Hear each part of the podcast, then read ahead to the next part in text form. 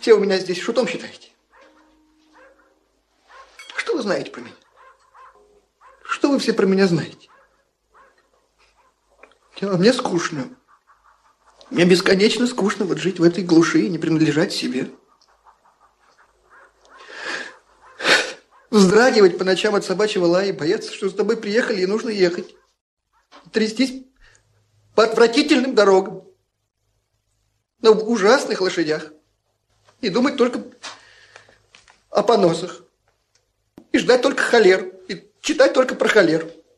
На самом деле быть совершенно равнодушным к этой болезни. И к людям, которые ею болеют. Это и страшно, и стыдно, и очень противно. Господи, ужасно стыдно жить и пить вот так вот зря. Самое главное, что знать, что ничего другого-то больше не будет. В эфире служба хорошего настроения.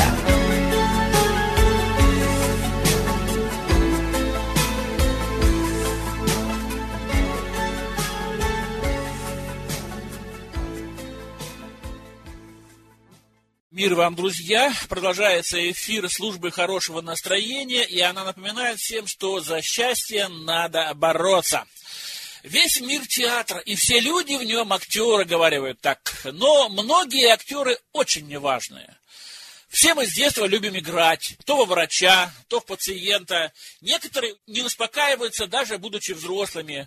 Они воображают или разыгрывают из себя то святых, то мача, то посвященных в тайны, то великих жертв и так далее.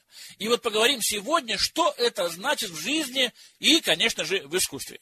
Как всегда в эфире в Петербурге доцент университета морского речного флота Михаил Неволин. Здравствуйте, Михаил. Здравствуйте, Владимир. Я в детстве очень любил, ну, не то чтобы играть, я в театр никакой не ходил, там и самодеятельностью не занимался. Я любил разыгрывать. Это мне нравилось привлекать к себе внимание. Я выкидывал номера в классе, в школе такое подспудная гордыня, хотелось быть в центре внимания, но все время, все время я что-то придумал, потом как-то это ушло. Сейчас, ну, может быть, оно осталось, но чем больше лет, тем больше хочется не играть, а быть самим собой, а уже вот привык играть, и иногда так ловлю себя на мысли, что вот надо бы быть более открытым, а тут все-таки я вроде как играю. Я вживую видел вас всего лишь один раз э, на одном из семинаров в Москве, но я скажу, что у меня было такое впечатление, Михаиле, что, во-первых, человек очень веселый, и действительно склонный к розыгрышам, каким-то вот э, шарадам, я не знаю. Ну вот, знаете, не такой скучный, как я, скажем, в обычной жизни. Мою жизнь можно разделить на две части.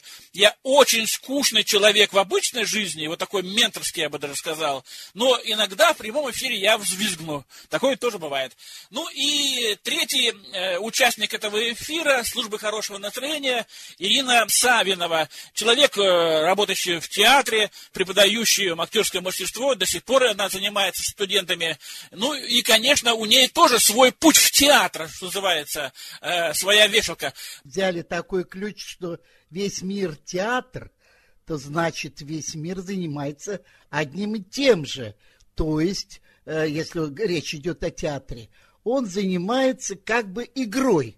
Игрой э, в другого. Перевоплощение, одним словом полностью-то такого не бывает. Это же не полноценный процесс. Ну, физически это внутреннее состояние остается прежним. Ну и, конечно, мы не будем брать вопрос из практики психиатров. Раздвоение личности. Это бесконтрольный вариант, вернее, контролируется кем-то другим.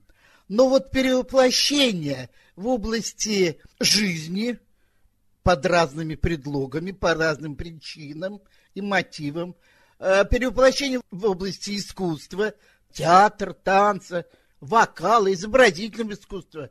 А это уже сознательная деятельность. Она как бы со своим отбором образцов, анализом первых проб, предоставлением результата на суд другой группы личностей. А значит, мы уже лично знакомы. Тот, кто перевоплощается, и тот, кто воспринимает. На это мы как бы сошлись и понимаем друг друга. Первобытные туземные обряды, они же включают в себя перевоплощение. Но, как правило, пластическое. Танцы, повадки животного, тюлень скользкий, медведь белый.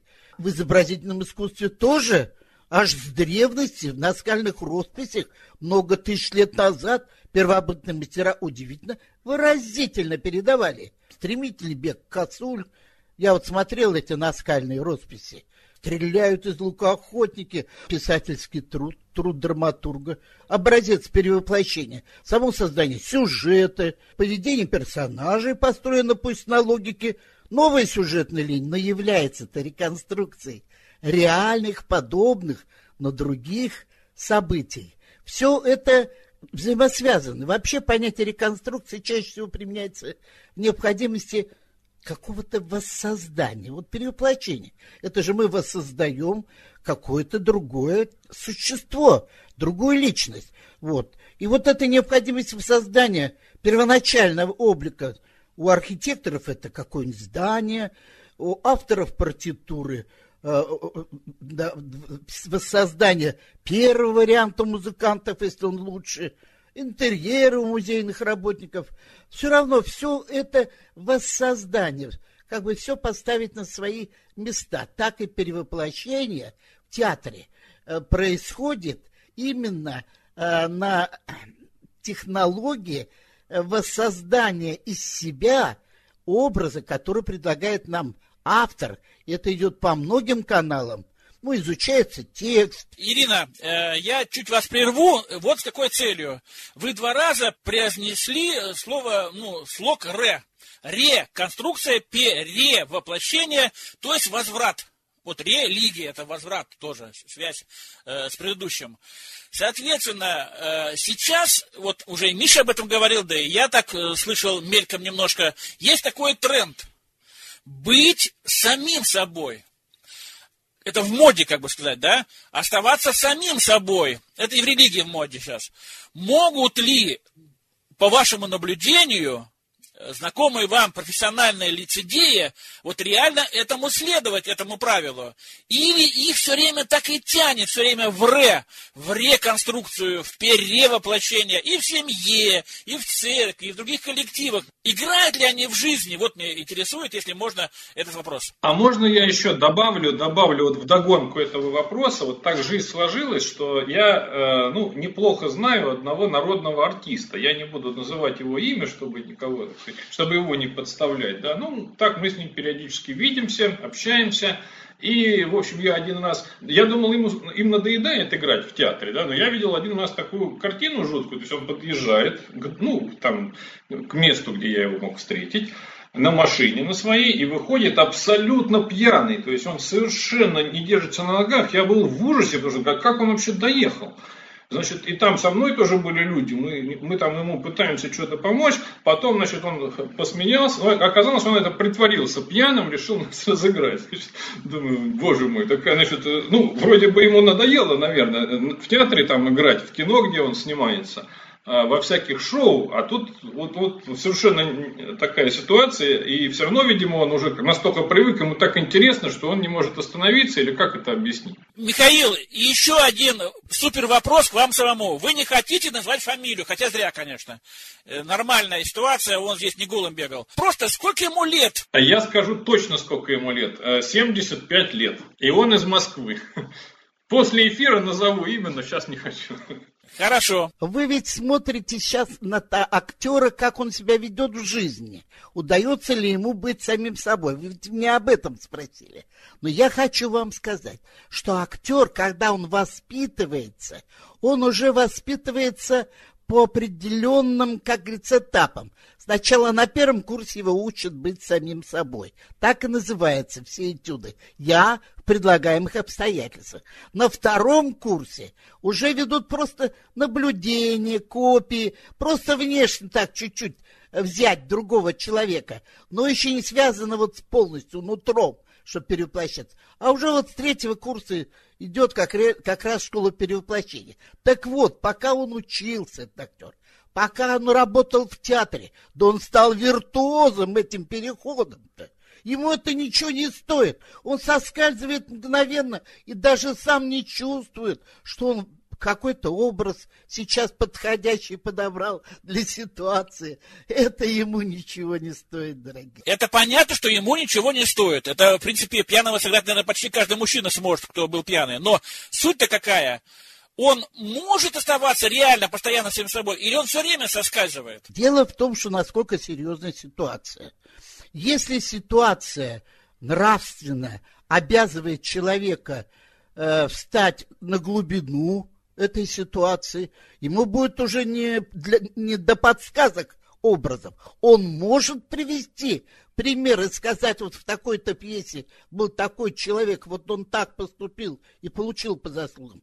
Он может упомянуть, но уже он серьезно относится. Любой актер, который прошел актерскую школу, он уже, по сути дела, тоже мыслитель, ну, умный имеется в виду, они философы. Если они чувствуют серьезную ситуацию, они не будут этого делать. Это же баловство в жизни-то. Ну, не совсем баловство. Я сегодня хочу немножко с вами поспорить. Дело в том, что недавно нарыл совершенно случайно воспоминания о Михаиле Ульянове, который, оказалось, всю жизнь был собой недоволен. Это супер популярный актер. Э, в роли генерала Чернота это гениальный актер, вообще говоря. И при этом, как э, выяснилось, почему он сильно пил, он очень был собой недоволен. Вот штампа и штампа и штампа. Он так себя все время характеризовал.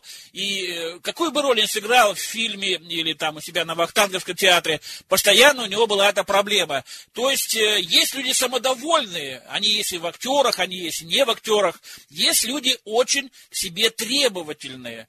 Поэтому вот здесь есть все-таки, видимо, тоже разные актеры. Михаил Ульянов, он э, человек был из не театральной среды. Э, его прошлое, его детство, юность, она не была насыщена большими примерами. Поэтому он не оказался вот той обезьянкой, которая вот э, может легко сымитировать какие-то вещи. Но он был недоволен, видимо, собой, что ему казалось неправда, что вот он так сделал. Ему это казалось штампами. И потому что, если говорить о штампах, это, конечно, страшный, это, как говорится, э, коронавирус актерской профессии. Он заразителен, потому что часто, когда человек не дозрел до образа, он по неволе занимает какие-то краски, э, подобия в других ролях, других актеров, сам у себя, и получается, что он штампы выдает. И вот слух простого человека Михаила Ульянова быстренько выявлял вот у самого себя вот эти штампы, потому и был недоволен. Потому что по глубине он, в общем-то, был человеком ну, глубоким, сознательным, как говорится, советским человеком. Ну, пил это, я не хочу сказать другой вопрос, но во всяком случае это не мешало ему быть человеком думающим, и он замечал в себе штампы, это его не устраивало. А вообще, сколько актеров, э, таких как Михаил Ульянов, которые постоянно с собой работают, постоянно мучаются, и те, которые вот плывут по течению, считают, что они гении, и пошли все вон? Актеры есть во всех театрах. Во всех театрах есть люди, которым нужно больше репетиций, которые звонят по ночам режиссеру, что-то выясняют, которые начинают в читальный зал идти что-то читать, чтобы обогатить, разъяснить свою роль. Такие актеры есть в каждом театре. Если говорить о крупных актерах, они потому и стали крупными актерами, что они, во-первых, имели талант э, бесспорный, а во-вторых, они работали над своими ролями. Но я назвала бы Иннокентия Смоктуновского я бы вот как-то его в первую бы очередь назвала. Ну, а вот если отойти от актеров, понятно, это их, в общем, жизнь, это их привычка в определенном смысле. Ну вот мы же тоже все время, ну, играем. Я не знаю, все время, не все время, но мы там дома играем роль хорошего мужа, хорошего отца, там на работе хорошего, там, не знаю, работника. И очень часто мы даже вот там по-другому как-то ведем себя, по-другому сидим, по-другому разговариваем, язык даже меняется. Вот. Мишенька, мы не играем в таких случаях. Мы действуем с приспособлениями перевоплощение. Мы действуем, мы для того, для чего-то это делаем. Вот мы хотим, допустим, ну, примирить э, супругу, там мужа э, или товарища своего, примирить после какой-то неясности, неловкости, то мы меняем интонацию, мы действия совершаем. Мы вместо того, чтобы позвонить, мы приходим. Мы вместо того, чтобы с пустым прийти, мы что-то приносим. Мы, допустим, э, какие-то другие всякие вещи совершаем, начинаем разговор о близких и дорогих ему вещах.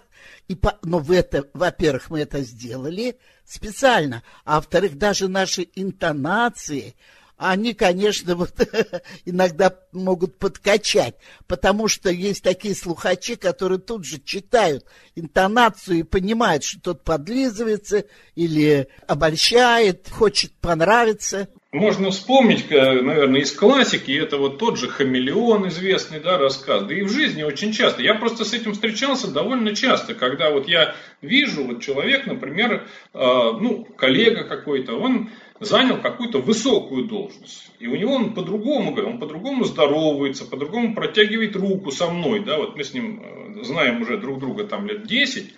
Потом раз что-то меняется в его жизни, его там, что называется, смайнали опять вниз, там сняли или что-то. И у него опять, ну как дела, там, друг, заходи. То есть уже какой-то такой опять э, более на ты, да, а не на вы. То есть вот это тоже же какая-то роль. То есть он, по сути, это один и тот же человек, но он со мной ведет себя по-разному. Это я не говорю, что он такой плохой. Наверное, если бы я оказался на его месте, и меня бы там назначили куда-нибудь заместителем министра, я бы тоже, наверное, как-то так дистанцировался и по-другому себя вел, потом меня оттуда погнали, и я бы вдруг сразу опять поменял свое поведение, речь. Не только такими подлыми соображениями мы руководствуемся.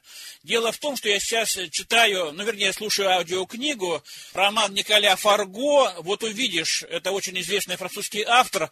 Он рассказывает об отце, который потерял 12-летнего ребенка. И он э, обнаружил в себе, что его льстивость, ну, после смерти уже сына, что его трусость, или его подлость, или его угождение любовнице. Это такая шелуха, когда ребенок умер, это так все упало. Он выгоняет эту э, шкодливую любовницу, которая ему изменяет. Он перестал быть человеком, который, ну не то чтобы подлый, а вот таким человеком-приспособленцем. И он стал просто естественным. То есть великое горе или, может быть, иногда великая радость, оно выявляет какое-то, что есть настоящее, а что есть суета-сует. Вот понимаете, не только из выгоды, а просто вот, ну, человек привык всю жизнь женщинам угождать, ну, французское влияние. Или он привык всю жизнь там еще что-то делать, может быть, даже без всякой, и выгоды, но это приводило к тому, что он поступал совершенно неверно, ну, например, по отношению к сыну или к другим главным лицам своей жизни. Вот я всем советую смерть сына. Ну, роман называется «Вот увидишь», есть аудиокнига Николя Фарго. Просто это удивительный образец. Видимо, писатель что-то такое сам пережил в жизни, и с него как спал. Я тоже хоронил э, близких людей, и у него и предыдущий роман такого же свойства. Вот, э, ты был рядом, или ты была рядом. Э, жизнь распадается на до и после. И эта шелуха, вот о чем говорила сейчас Ирина отчасти, она спадает.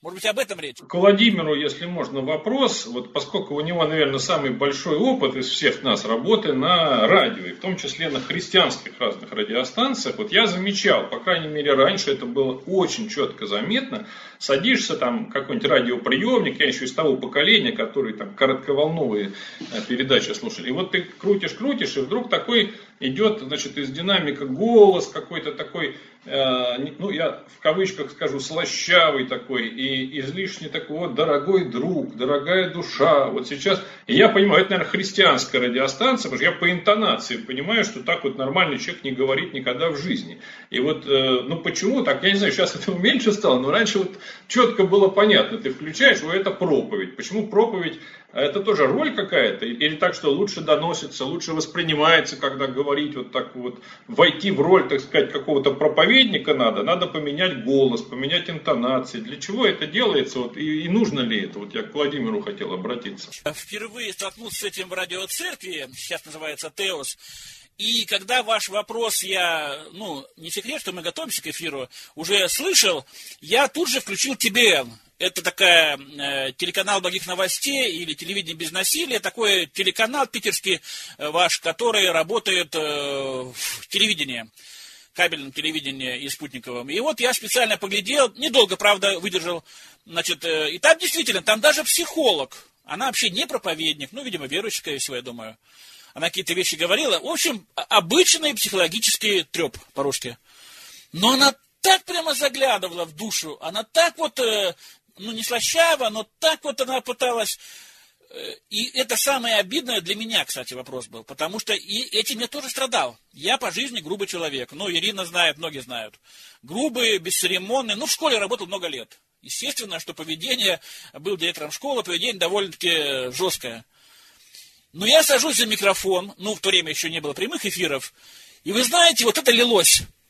Ну, это так было нелепо, смешно, это так неталантливо. Если эта игра, то это такая плохая игра, это вообще, ну, не выскажешь. Кстати, почему многие не любят э, фильмов об Иисусе?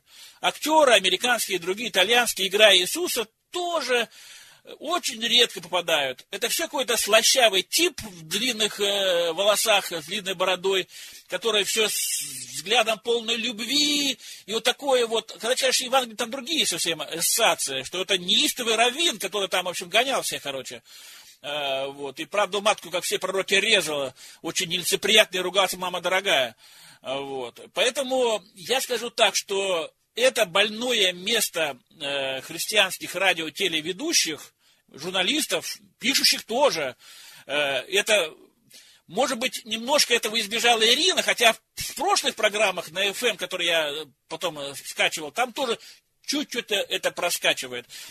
Я думаю, что не надо, э, в чем отличие театра, телевидения от э, СМИ. Кроме Сергея Степанова, есть такой человек в Тамбове, который преподавал у нас на курсах в Томске э, делает xradio.su.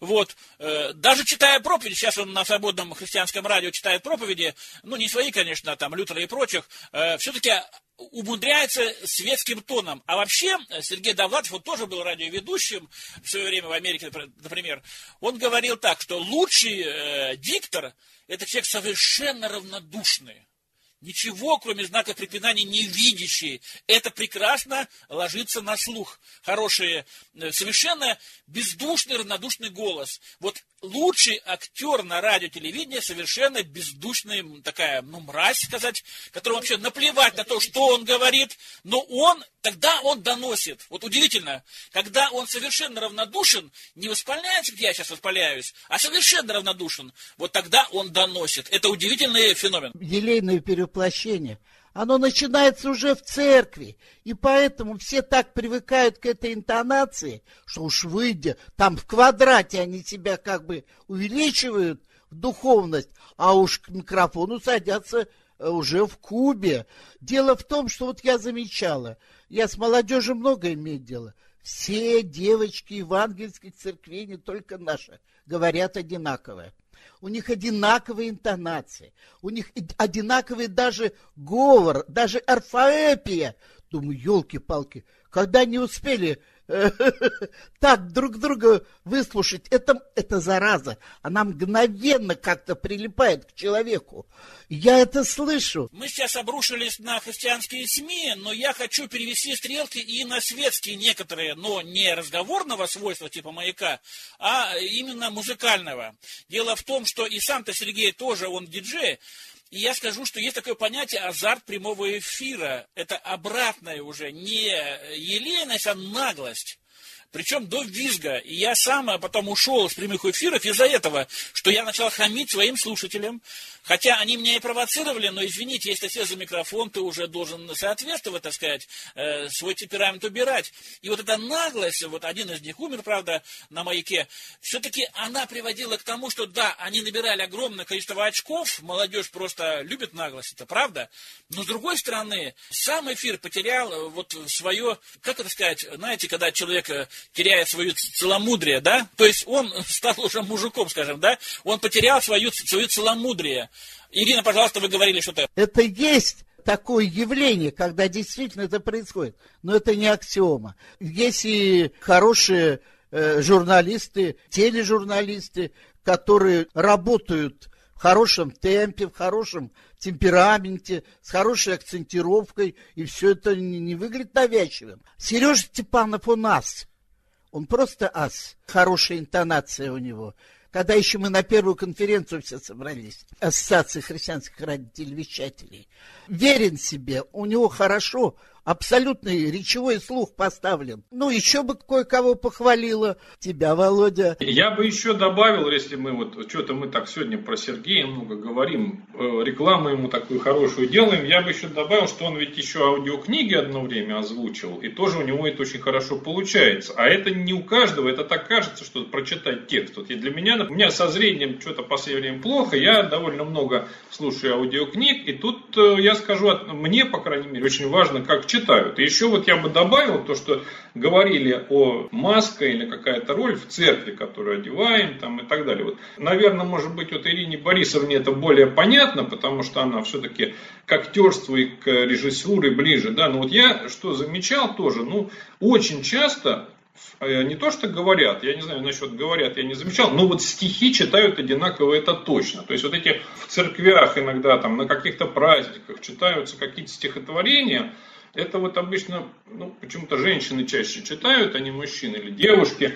И вот это какое-то закатывание глаз, и, интонация, и все какое-то такое, ну, оно настолько бывает пафосное, то есть вроде стихотворение, оно может быть лучше, может быть хуже, может быть замечательное, но иногда такой вот, э, ну, роль какая-то вот такая, или я не знаю, как это объяснить, но такой пафос, которого, в общем, вроде бы и в тексте нету, и тоже как-то это немножко странно звучит. Может быть, для людей, которые такие воцерковленные, воцерковленные, они там все время слушают, им это нормально и естественно, но со стороны, вот я, ну, я человек не, не из такой религиозной семьи, да, пришел, мне это все время как-то было странно, думаю, зачем они так, зачем столько патетики, вроде как-то, может, поспокойнее было. Русская школа, которая ну, увы и ах, ну, кто ездил Авиньон или слушал их спектакли, понимает, на самом деле на Западе давно уже не то, что через нее пришагнули, она неестественная. Значит, это русская взвинченность. Главным на русской театральной сцене является режиссер. На Западе текст.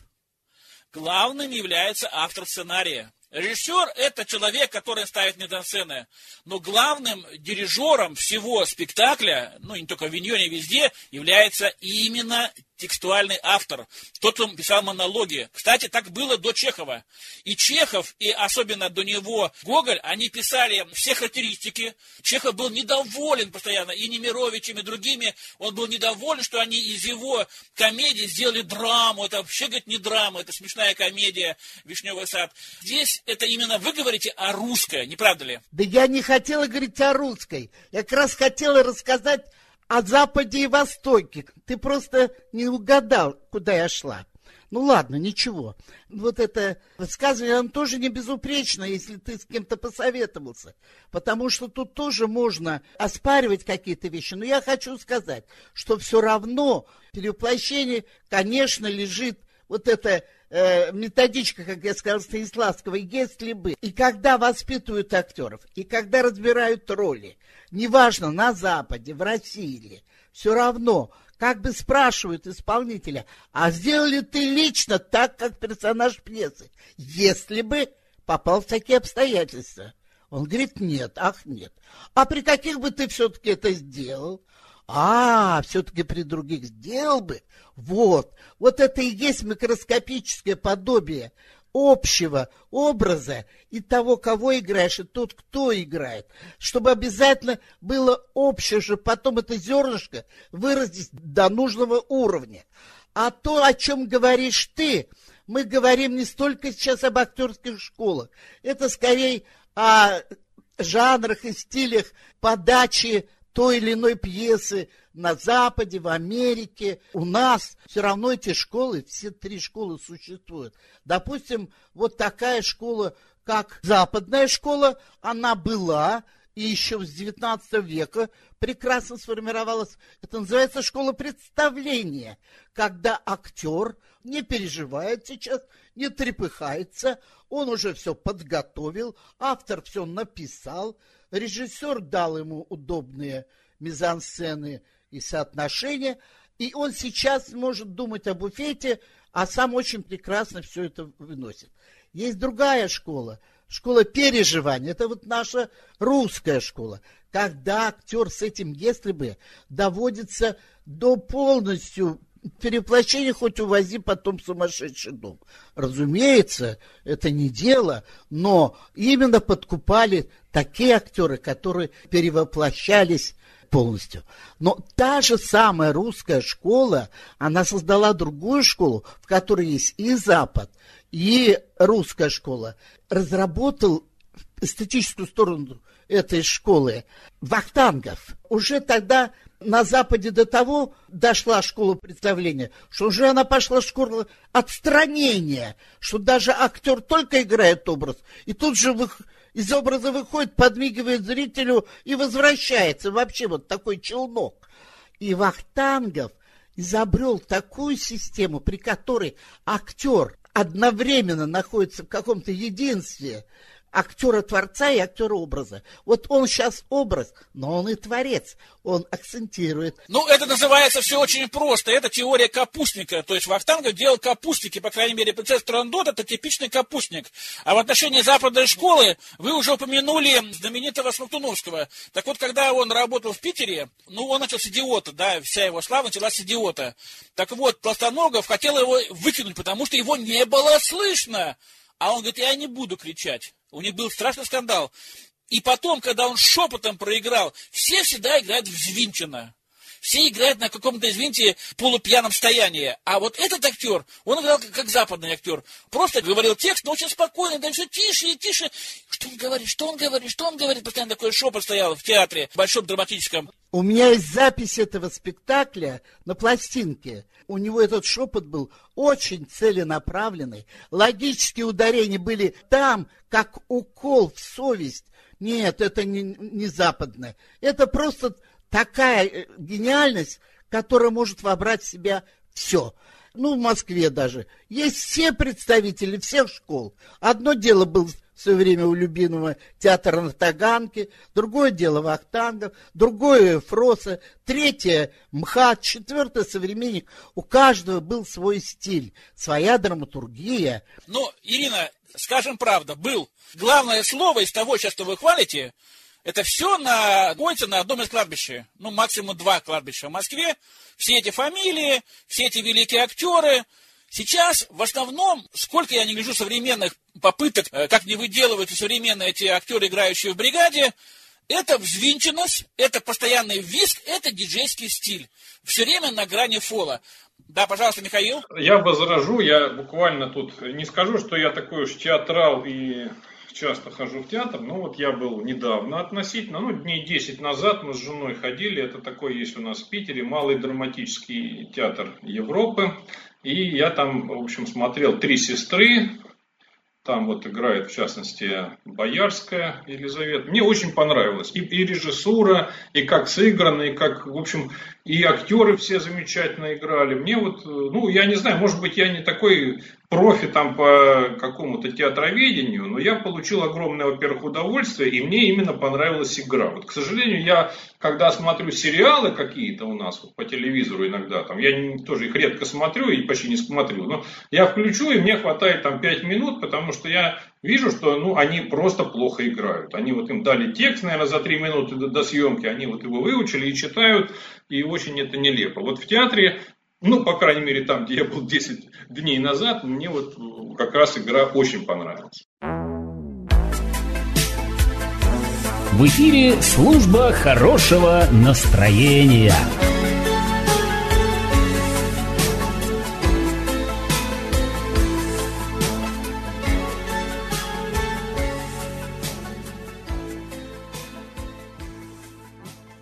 Принимаете экзамены. Ну, я в свое время в школе тоже принимал, но в школе там дети все-таки. А здесь уже лет там 20-25 вашим, так сказать, студентам.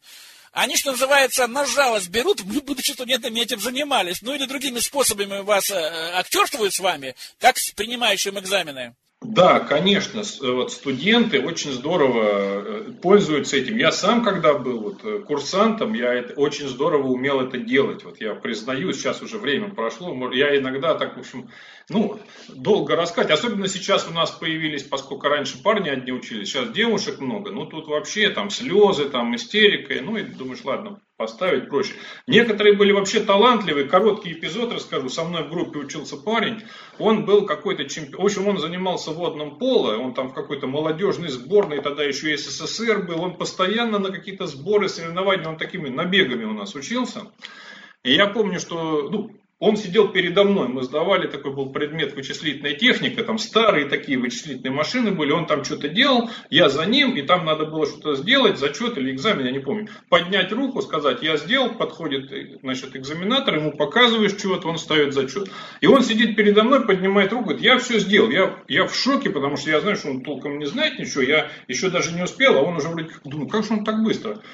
И подходит э, экзаменатор, он буквально за метр до экзаменатора выключает этот свой э, компьютер старинный, хватается за голову, чуть ли не в слезы, что я наделал, я выключил, я, я не успел показать. И тот его успокаивает, да ладно, ну что вы там, ладно, я верю, давайте им зачет поставлю. И он уходит, думаю, ничего себе, я уже второй раз такое не придумаешь, не поверят, но как-то ему в голову пришло такую на, на наглую взять, сыграл и получил зачет. Ирина, я вас прервал, извините, пожалуйста. Как выглядят абитуриенты? Ну, в общем-то, опытный-то глаз сразу видит. Да даже студенты, старшекурсники, которые часто присутствуют на приемных экзаменах, ну, сразу видят, под кого косит тот или иной абитуриент, что он хочет э, в виде какого-то определенного кокетства, э, какие черты себе приписать, или в одежде даже, или в манере, или в репертуаре. Сразу видно все расчеты э, абитуриентов отсюда уже начинается театр. Ну, Володя, я хочу тебе одну вещь сказать. Ты слишком э, безапелляционно взял и разрушил все результаты э, театральных достижений ну, что русской, что не русской, ну, в данном случае и русской школы. Дело в том, что есть э, великое искусство живописи, оно сохранено, архитектуры, оно стоит, музыки, оно в партитурах и клавирах, и в, в концертных выступлениях, а искусство театра почему-то какая-то группа людей какого-то определенного времени может взять и разрушить. Да это чума кончится люди, которые любят театр, которые чувствуют его природу, его благодать, его высокое назначение, а они вернут в своем творчестве и будут стремиться к тому режиссеру, в тот театр, где это снова звучит целенаправленно, целостно и достойно. Вы слушали программу, посвященную жизни на показ. Я так бы назвал. Я, наверное, подкаст так и публикую. Жизнь на показ. И последние два вопроса для Ирины и, наверное, для Михаила тоже. Потому что Питер хоть и не местечковое место, но все-таки уже провинция. Вот местечково в театре, это что, Ирина? В чем преимущество или недостатки провинциальных театров? Ну и, соответственно, раз театр Европы тоже местечковый провинциальный, так называется, малый. Я не думаю, что малый драматический Академический театр питерский, вот этот он, э, там, кто там, Догин, по-моему, режиссер, что он такой уж прямо местечковый, и там замечательные режиссеры, там замечательные актеры работают. И, в общем, провинциальность, я бы не сказал, что в Питере как-то уж тут какая-то в театральном мире провинциальность. Хотя, еще раз говорю, я не такой уж, ну, про театр э, лучше, наверное, Ирина Борисовна будет судить. Я там бываю, наверное, раз там, ну, в полгода, может быть, вот так вот, не, не чаще в разного рода театрах, э, ну, в основном в Питере, конечно. Поэтому, ну, я такой благодарный зритель, наверное. То ли мне везет. Но я, честно говоря, ни, никогда на бум не хожу. Я вот, мне вот порекомендуют, я куда-то иду. Но вот куда я э, хожу и мне порекомендовали, я почти не помню за многие вообще ну, за последние лет пять, чтобы я был разочарован или мне совсем не понравилось. Мне вот, я благодарный такой зритель, мне все нравится, и я очень доволен. Местечковости никакой не ощущаю, все на хорошем высоком уровне. Ирина? Плох тот солдат, который не мечтает стать генералом. Так и провинциальные театры. Они, э, в общем-то, в курсе лучших постановок, э, лучших актеров. Они, в общем-то, стараются выйти Э, в своем городе на первый план в спектаклях, естественно, они стараются. И если им повезет еще и с режиссером, то там уже будет ну, вовсе не какой-то закудышный результат. Тем более, что постоянно существуют фестивали э, театров, в том числе, конечно, и провинциальных. Они получают свои награды, это их ободряет. Мало того, они сидят, сидят, да глядишь, и переметнутся, э, значит, это... Э, в какой-нибудь уже более столичный театр. Вот нашим э, театром много лет, вот последних, э, это был режиссером, главным режиссером мой ученик, э, это Женя Марчелли.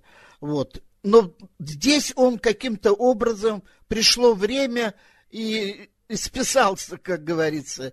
Уже одна и та же черта стала появляться в спектаклях, и зрители были недовольны. Я гляжу, стоп, его снимают, а потом стоп, а он уже в Москве, в театре, Мос... да, в театре Моссовета. Я думаю, что такое, что за такой, за э, пересмотр позиций. Я не знаю, каким образом он вдруг из уволенных режиссеров вдруг бац и попал в Моссовет. Жизнь покажет.